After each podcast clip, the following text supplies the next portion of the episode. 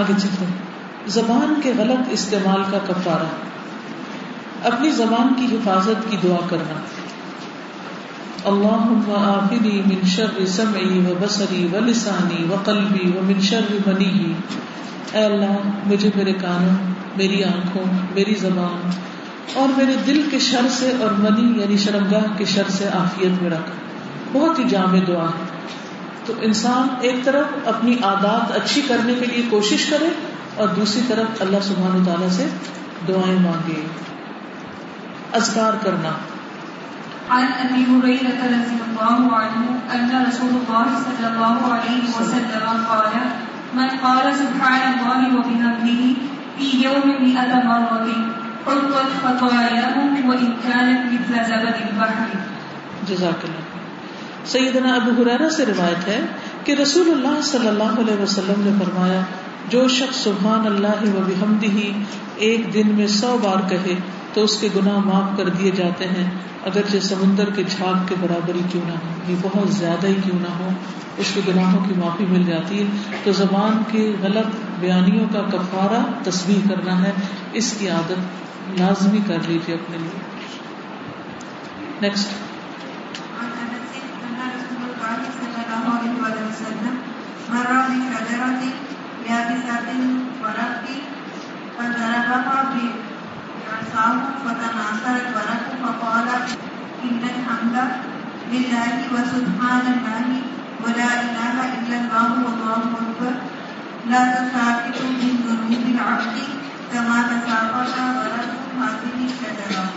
جزاک اللہ. سیدنا انس سے روایت ہے کہ رسول اللہ صلی اللہ علیہ وسلم ایک ایسے درخت کے پاس سے گزرے جس کے پتے سوکھ چکے تھے. آپ صلی اللہ علیہ وسلم نے اس پر لاٹھی ماری تو اس کے پتے جھڑنے لگے. پھر آپ نے فرمایا الحمدللہ وسبحان اللہ ولا الہ الا اللہ واللہ اکبر سے اسی طرح گناہ جھڑتے ہیں جس طرح اس درخت کے پتے جھڑے ہیں. تو ان تسبیحات کو بھی پڑھیں. نیکسٹ. دنیا میں ہی بھائی سے معافی مانگ لینا.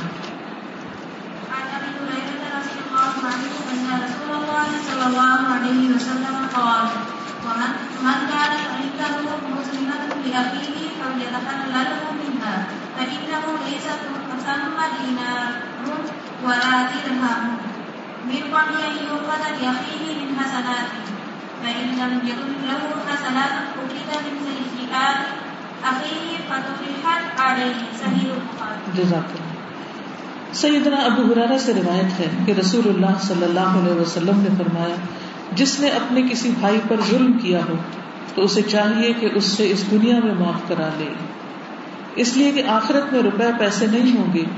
اس سے پہلے معاف کرا لے کہ اس کے بھائی کے لیے اس کی نیکیوں میں سے حق دلایا جائے گا.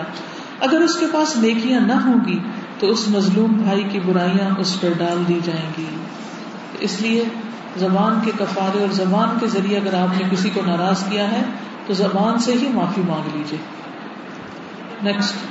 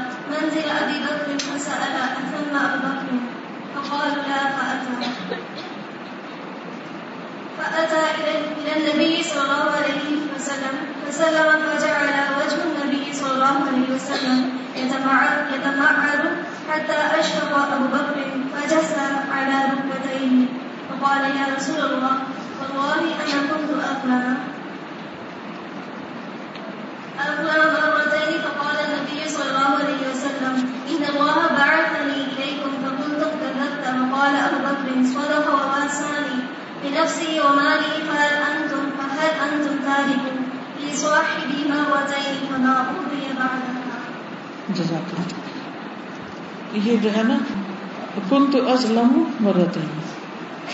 سیدنا ابو درداء سے روایت ہے کہ میں نبی صلی اللہ علیہ وسلم کی خدمت میں حاضر تھا کہ ابو بکر اپنے کپڑے کا کنارہ پکڑے ہوئے گھٹنا ظاہر کیے ہوئے آئے. آپ صلی اللہ علیہ وسلم نے یہ حالت دیکھ کر فرمایا, معلوم ہوتا ہے تمہارے دوست کسی سے لڑ کے آئے ہیں. یعنی ان کی حالت ذرا غیر تھی تو آپ نے پہچان لیا. پھر ابو بکر نے حاضر ہو کر سلام کیا اور عرض کیا, یا رسول اللہ, میرے اور عمر بن خطاب کے درمیان کچھ تکرار ہو گئی تھی اور اس سلسلے میں میں نے جلدی میں ان کو سخت لفظ کہہ دیے, لیکن بعد میں مجھے سخت ندامت ہوئی تو میں نے ان سے معافی چاہی. اب وہ مجھے معاف کرنے کے لیے تیار نہیں ہیں, اس لیے میں آپ کی خدمت میں حاضر ہوا. آپ نے فرمایا, اے ابو بکر, تمہیں اللہ معاف کرے. 3 مرتبہ آپ نے یہ جملہ ارشاد فرمایا. عمر رضی اللہ عنہ کو بھی ندامت ہوئی اور ابو بکر کے گھر پہنچے اور پوچھا, کیا ابو بکر گھر پہ موجود ہیں؟ معلوم ہوا کہ نہیں, تو آپ بھی نبی صلی اللہ علیہ وسلم کی خدمت میں حاضر ہوئے اور آپ نے سلام کیا. آپ صلی اللہ علیہ وسلم کا چہرہ مبارک غصے سے بدل گیا اور ابو بکر ڈر گئے اور گھٹنوں کے بل بیٹھ کر عرض کرنے لگے, یا رسول اللہ, اللہ کی قسم زیادتی میری طرف سے تھی. 2 مرتبہ یہ جملہ کہا.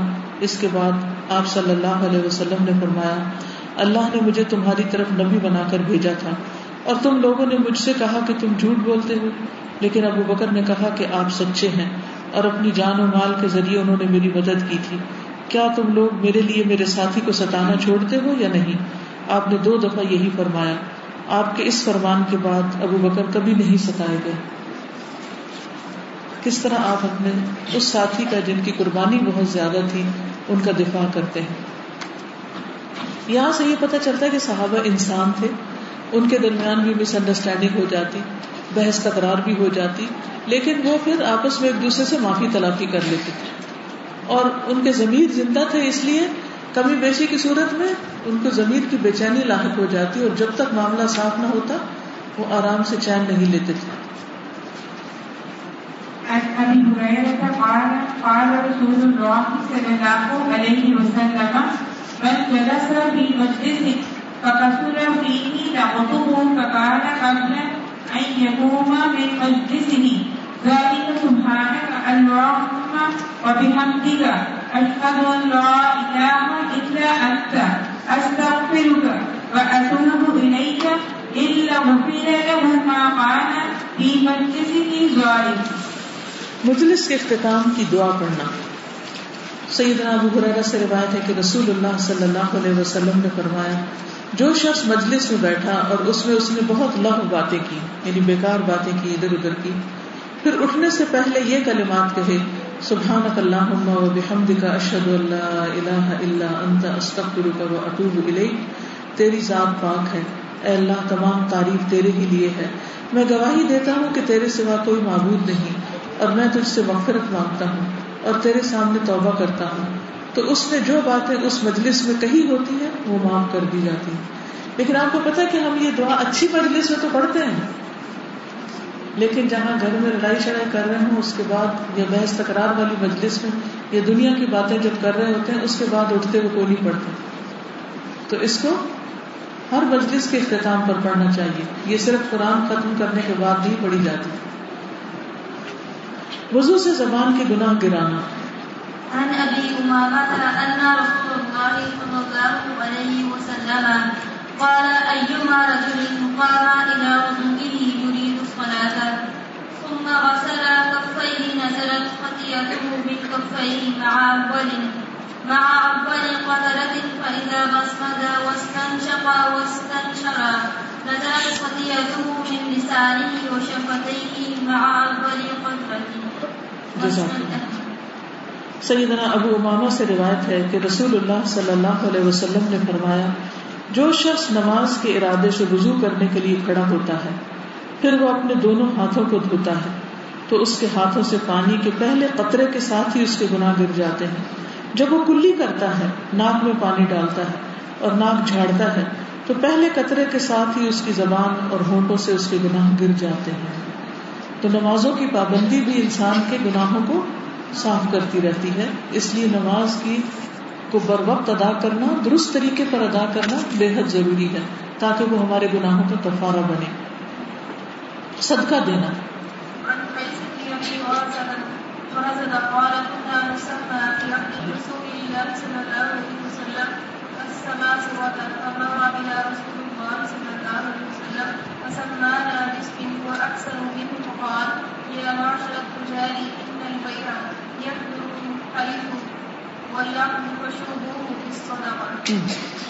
سیدنا قیس بن ابو برزہ سے روایت ہے، انہوں نے فرمایا کہ ہم لوگ رسول اللہ صلی اللہ علیہ وسلم کے زمانہ مبارک میں دلال کہلاتے تھے، سمسار۔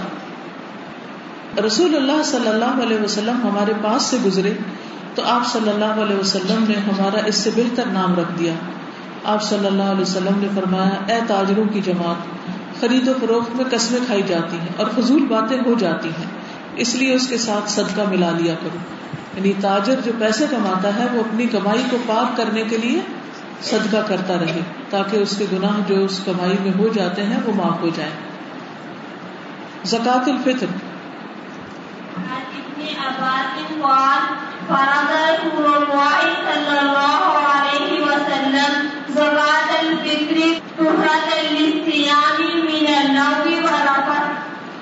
سیدنا ابن عباس سے روایت ہے کہ رسول اللہ صلی اللہ علیہ وسلم نے صدقہ فطر فرض قرار دیا تاکہ روزے کے لیے لغو اور بیہودہ اقوال اور افعال سے پاکیزگی ہو جائے۔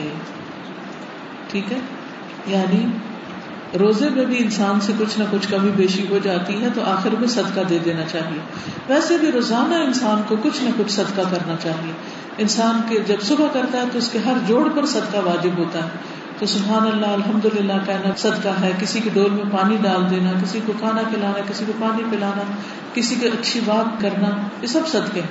اور ان سب کو جمع کر کے، یعنی ان سب کے مقابلے میں 2 رکعت چاشت کی نماز ادا کرنا جو ہے وہ سارے جوڑوں کا صدقہ ہے، سب کا کفارہ ہے۔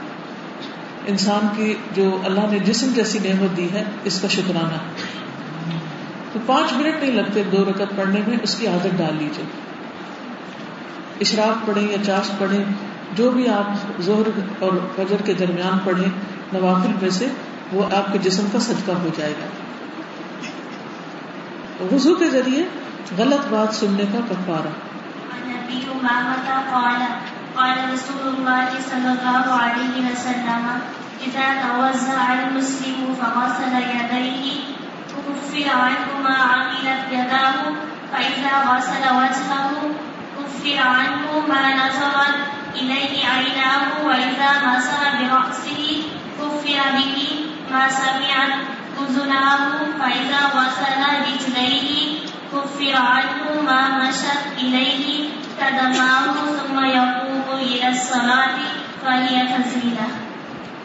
جزاک اللہ۔ سیدنا ابو امامہ سے روایت ہے کہ رسول اللہ صلی اللہ علیہ وسلم نے فرمایا، جب کسی مسلمان نے وضو کیا اور اپنے ہاتھ دھوئے تو تمام گناہ جو اس کے ہاتھوں نے کیے تھے دور ہو گئے، پھر جب اپنے منہ کو دھویا تو جن کی طرف اس کی آنکھوں نے دیکھا تھا وہ دور ہو گئے، پھر جب سر پہ مسح کیا تو وہ گناہ دور ہو گئے جو اس کے کانوں نے سنے، پھر جب پیروں کو دھویا تو جن کی طرف اس کے پیر چلے تھے وہ معاف ہوئے، پھر نماز کے لیے کھڑا ہوا پس وہ فاضل رہی۔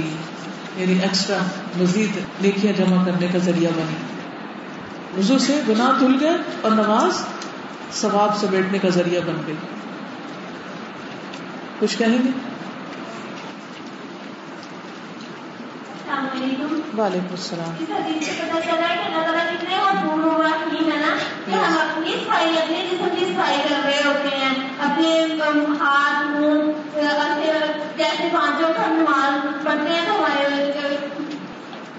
ساری گندگیاں صاف ہوتی رہتی ہیں،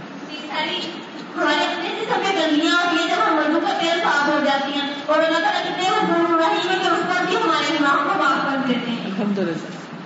مسلمان ہونے کا کتنا فائدہ، کتنا شکر ادا کرے اتنا ہی کم۔ جی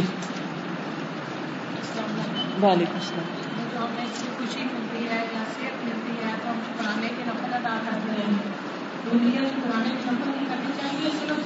صرف سجدہ شکر ہوتا ہے، شکرانے کے نفل نہیں ہوتے، سجدہ شکر ہوتا ہے۔ وہ ویسے ہی پڑھے، روٹین میں جو تہجد وغیرہ پڑھتے ہیں یا اشراق پڑھتے ہیں وہ پڑھتے رہے، سجدہ شکر۔ جی آپ بولیے. وعلیکم السلام. بات کو میں ضرور کہنا چاہوں گی کہ ہم اپنی زبان کا ہر جگہ استعمال گھر میں کرتے ہیں, اچھا کرتے ہیں اور کرنا ہمیں چاہیے, لیکن خاص طور پر ہمیں بازار میں اپنی زبان کا استعمال صحیح کرنا چاہیے اور یہ دیکھنا چاہیے کہ ہم کس طرح بات کر رہے ہیں, کس طرح ہم جواب دے رہے ہیں, جس لیے کہ جب ہم یہ معاملہ کرتے ہیں تو یہ ہماری شناخت ہوتی ہے کہ ہم اسلام کو دعوت دے رہے ہوتے ہیں. اور پھر گھر میں جب مرد آتے ہیں تو ہم کس طرح ڈسکس کرتے ہیں اور بتاتے ہیں کہ ہم نے دیکھی ہے خبریں اور اس طرح. تو ہمیں یہ نہیں دیکھنا چاہیے کہ ہم بحث کر رہے ہیں یا ہم چیز خرید رہے ہیں, ہم اگر وہ قیمت زیادہ ہے تو ہم چند لفظ زیادہ بول کے اور ہم یہ سوچیں کہ ہم نے چیز سستی لی. تو ہم اپنے لفظوں کی اپنی قدر, اپنی عزت ہم خود کراتے ہیں, وہ پیسے سے زیادہ قیمتی نہیں ہوتی.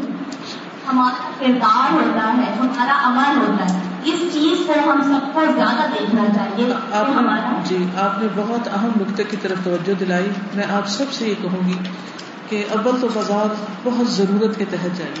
جو کام دوسرے کر سکے وہ دوسروں کو کرنے دیجیے, نہیں گھر کے مرد وغیرہ یا نوکر اگر وہ کر لیں, سبزی دال خریدنی ہے, گروسریز کرنی ہے, تو انہیں کو کرنے دیجیے, اس میں جانے کی ضرورت نہیں. لیکن کچھ چیزیں ایسی ہوتی ہیں جو خواتین کو خود ہی خریدنی پڑتی ہیں اور جانا پڑتا ہے.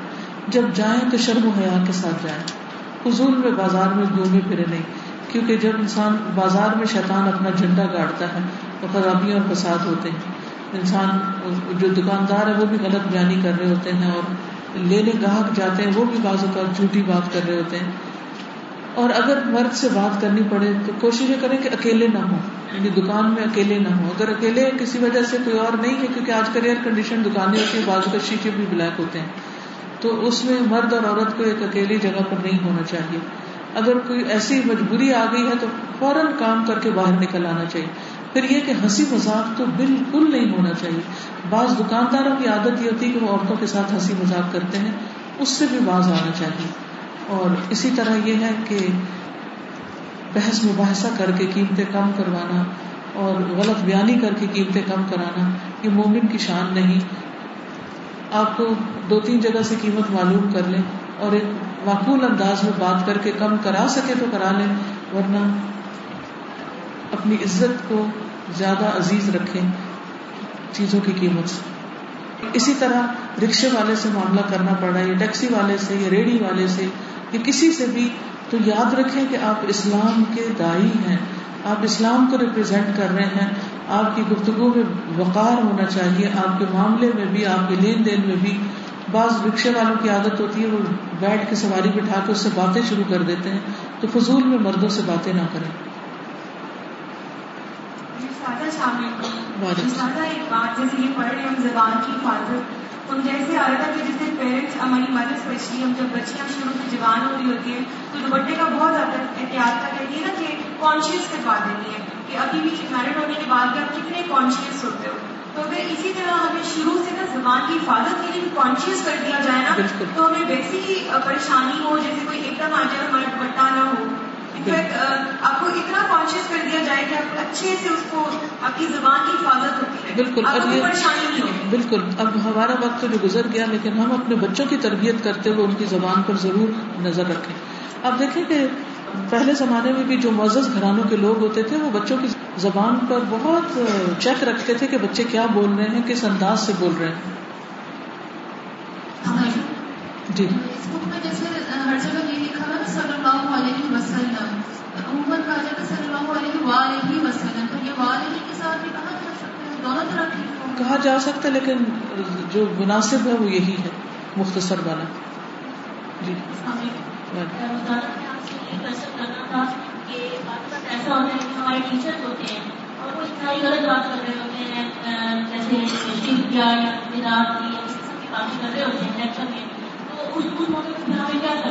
اس موقع پر جب وہ لیکچر ختم کر لیں تو سوال کرنا چاہیے, اور اگر وہ سوال مائنڈ کریں تو پھر ہم کیا کریں؟ اگر اچھے طریقے سے سوال کریں گے تو مائنڈ نہیں کریں گے. اگر انہیں پتا ہو کہ آپ بات سمجھنا چاہتے ہیں, صرف اعتراض نہیں کر رہے, تو نہیں کریں گے. اور اگر وہ مائنڈ کرتے ہیں تب بھی سوال کرنے میں کوئی حرج نہیں, سوال کر کے ان سے پوچھیں کہ دلیل چاہیے آپ کو جو بھی انہوں نے کہا.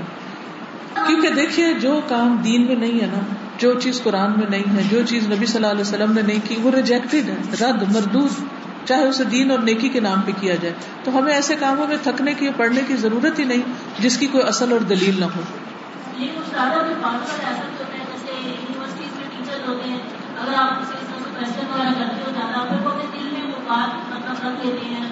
آسان طریقے دیکھیے, ایک چیز ہے آسان طریقے سے اگر آپ کریں گے, زج نہیں کریں گے استاد کو تو وہ دل میں کچھ نہیں رکھے گا.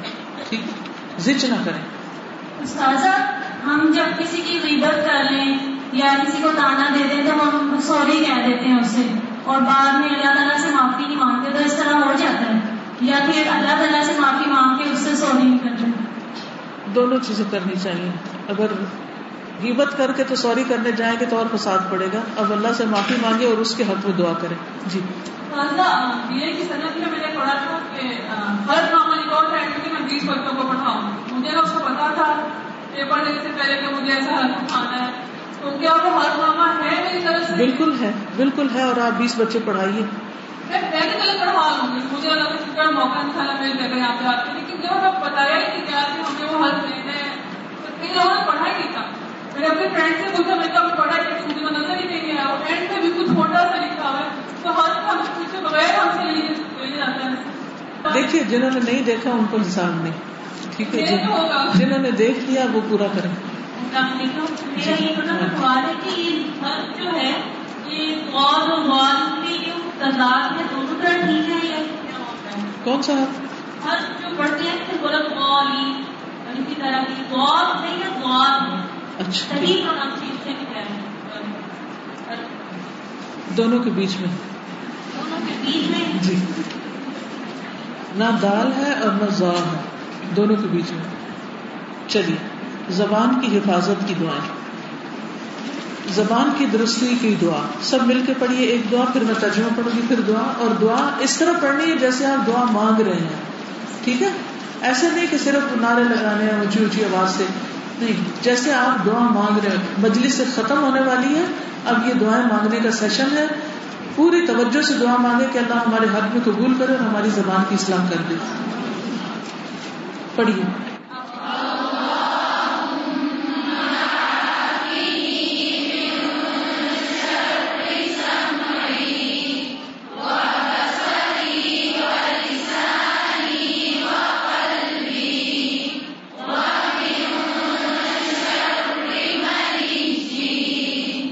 اے اللہ, مجھے میرے کانوں, میری آنکھوں, میری زبان اور میرے دل کے شر سے اور منی یعنی شرمگاہ کے شر سے عافیت میں رکھ, آمین.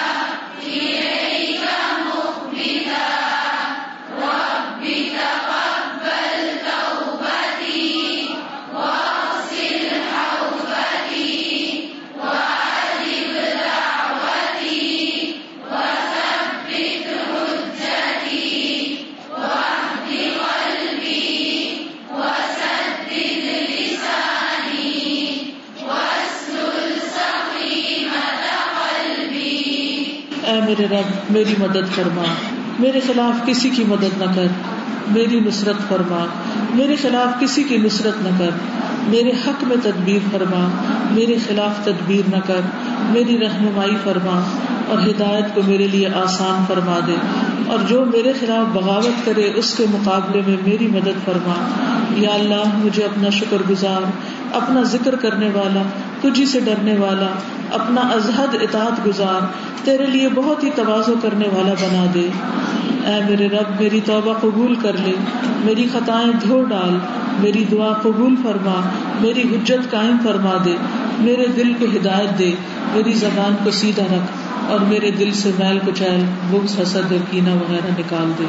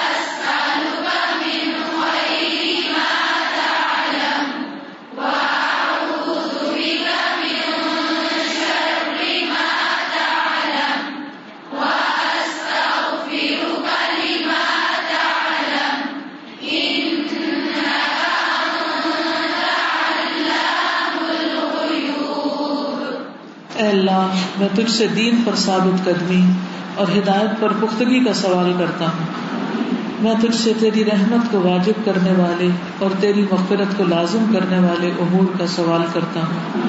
میں تجھ سے تیری نعمتوں کا شکر ادا کرنے اور اچھے انداز میں عبادت کرنے کا سوال کرتا ہوں۔ میں تجھ سے سلامت دل اور سچی زبان کا سوال کرتا ہوں۔ میں تجھ سے ہر اس بھلائی کا سوال کرتا ہوں جسے تو جانتا ہے، اور ہر اس برائی سے تیری پناہ چاہتا ہوں جو تیرے علم میں ہے، اور تجھ سے ان تمام گناہوں کی بخشش چاہتا ہوں جو تیرے علم میں ہے۔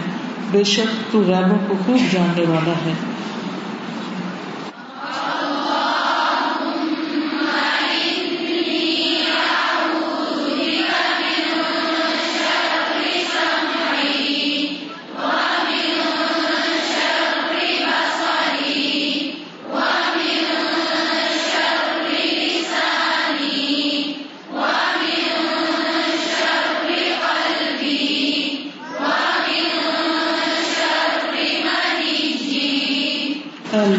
میں اپنے کان کے شر سے، اپنی آنکھ کے شر سے، اپنی زبان کے شر سے، اپنے دل کے شر سے اور اپنی منی کے شر سے تیری پناہ چاہتا ہوں۔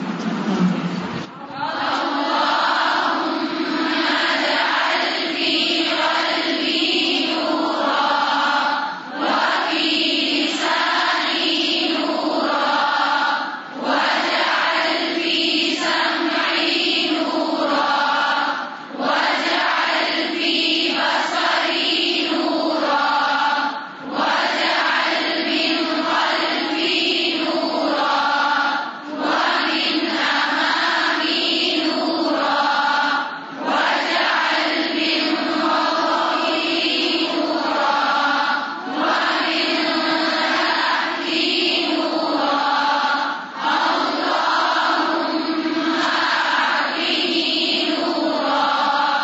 اللہ میرے دل میں نور ڈال دے، میری زبان میں نور ڈال دے، میری سماعت میں نور ڈال دے، اور میری بصارت میں نور ڈال دے، میرے پیچھے نور کر دے، میرے سامنے نور کر دے، میرے اوپر نور کر دے اور میرے نیچے نور کر دے۔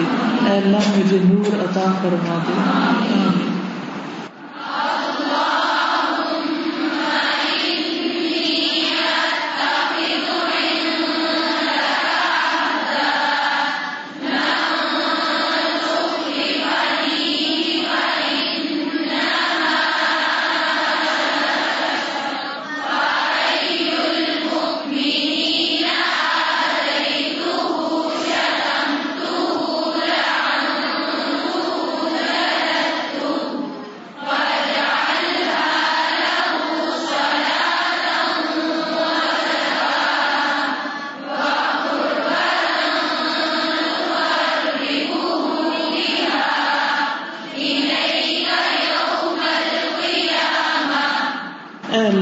میں تجھ سے عہد کرتا ہوں اور تو ہرگز وعدے کے خلاف نہیں کرتا۔ میں صرف ایک انسان ہوں، تو جس مومن کو میں تکلیف دوں، اس کو برا کہوں، اس پر لعنت کروں، اسے سزا دوں، تو اسے اس کے لیے رحمت اور پاکیزگی اور ایسا باعث قرب بنا دے کہ وہ قیامت کے دن تیرے قریب ہو جائے۔ آمین.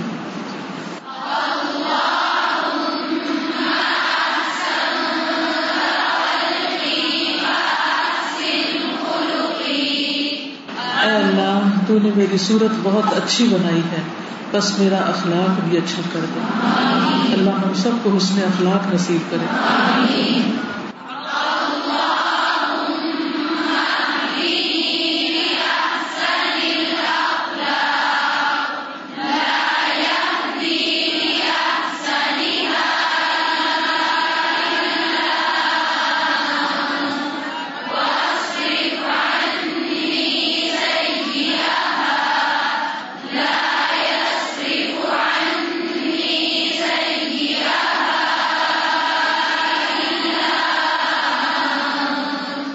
اے اللہ مجھے اچھے اخلاق کی ہدایت فرما، تیرے سوا کوئی اچھے اخلاق کی ہدایت نہیں دے سکتا، اور برا اخلاق مجھ سے دور فرما، تیرے سوا کوئی مجھ سے برا اخلاق دور کرنے والا نہیں.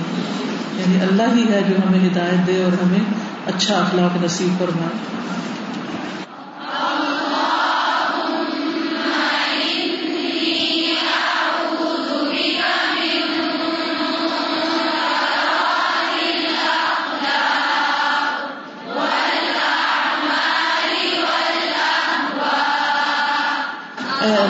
بے شک میں برے اخلاق، برے اعمال اور بری خواہشات سے تیری پناہ میں آتا ہوں.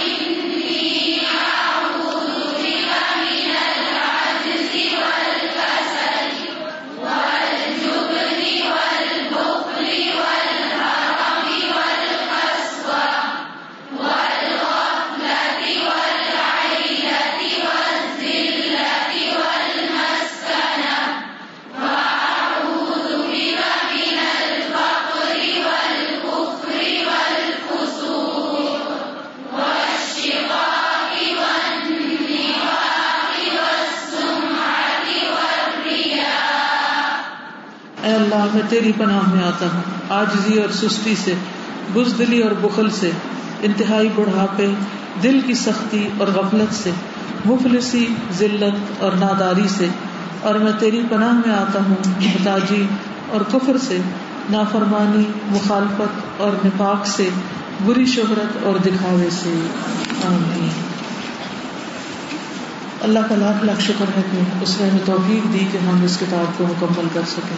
اللہ تعالیٰ سے دعا ہے کہ اس کوشش کو قبول فرمائے، اور جنہوں نے اس مجلس کا اہتمام کیا انہیں اس کا بہترین اجر عطا فرمائے، اور اللہ تعالیٰ ان در و دیوار کو اور اس بلڈنگ کو ہمارے حق میں گواہی دینے والا بنائے کہ اللہ تعالیٰ ہمیں، ہمارے والدین پر، سب پر رحمت نازل فرمائے، اور ہم سب کو الفردوس الاعلی میں ملائے.